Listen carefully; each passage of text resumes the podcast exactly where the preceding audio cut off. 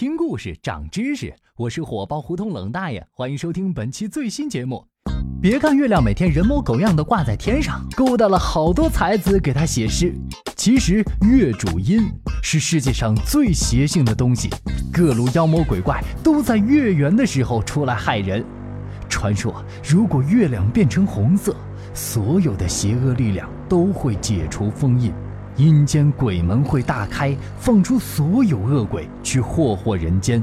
撒旦、狼人、吸血鬼会在月光下集体变身，带来毁灭天地的灾难。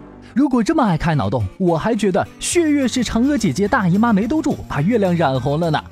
月球是不会发光的秃老亮，太阳是全宇宙最贱的手电筒。晚上闲着没事儿就找月亮玩，月球反光晃得地球成宿成宿睡不着觉。实在没办法，地球就 DIY 了一个叫大气层的超级墨镜。虽然不能把月光全部隔离，但起码能让它看起来不那么刺眼。血月是地球为了关灯睡觉做出的最大努力，一般出现在月全食之前。月食的时候，地球会冲到月亮和太阳中间，挡住照向月亮的阳光。光线里波长比较小的蓝绿黄光，由于穿透力有限，会被大气层这个超级墨镜散射掉。只有波长够大的红光能继续前进，月球再反射回来，我们看到的就是红色月亮了。这就跟汽车尾灯都是红色一个道理。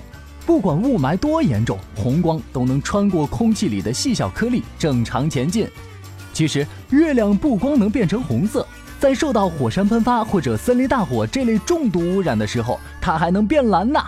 受到污染时，大气层里的悬浮颗粒会突然变大，穿透力强的红光因为波长太大，几乎全被这版升级后的大气墨镜层挡在外太空。原来穿透力弱的蓝光反而因为波长太短，不会受到任何影响。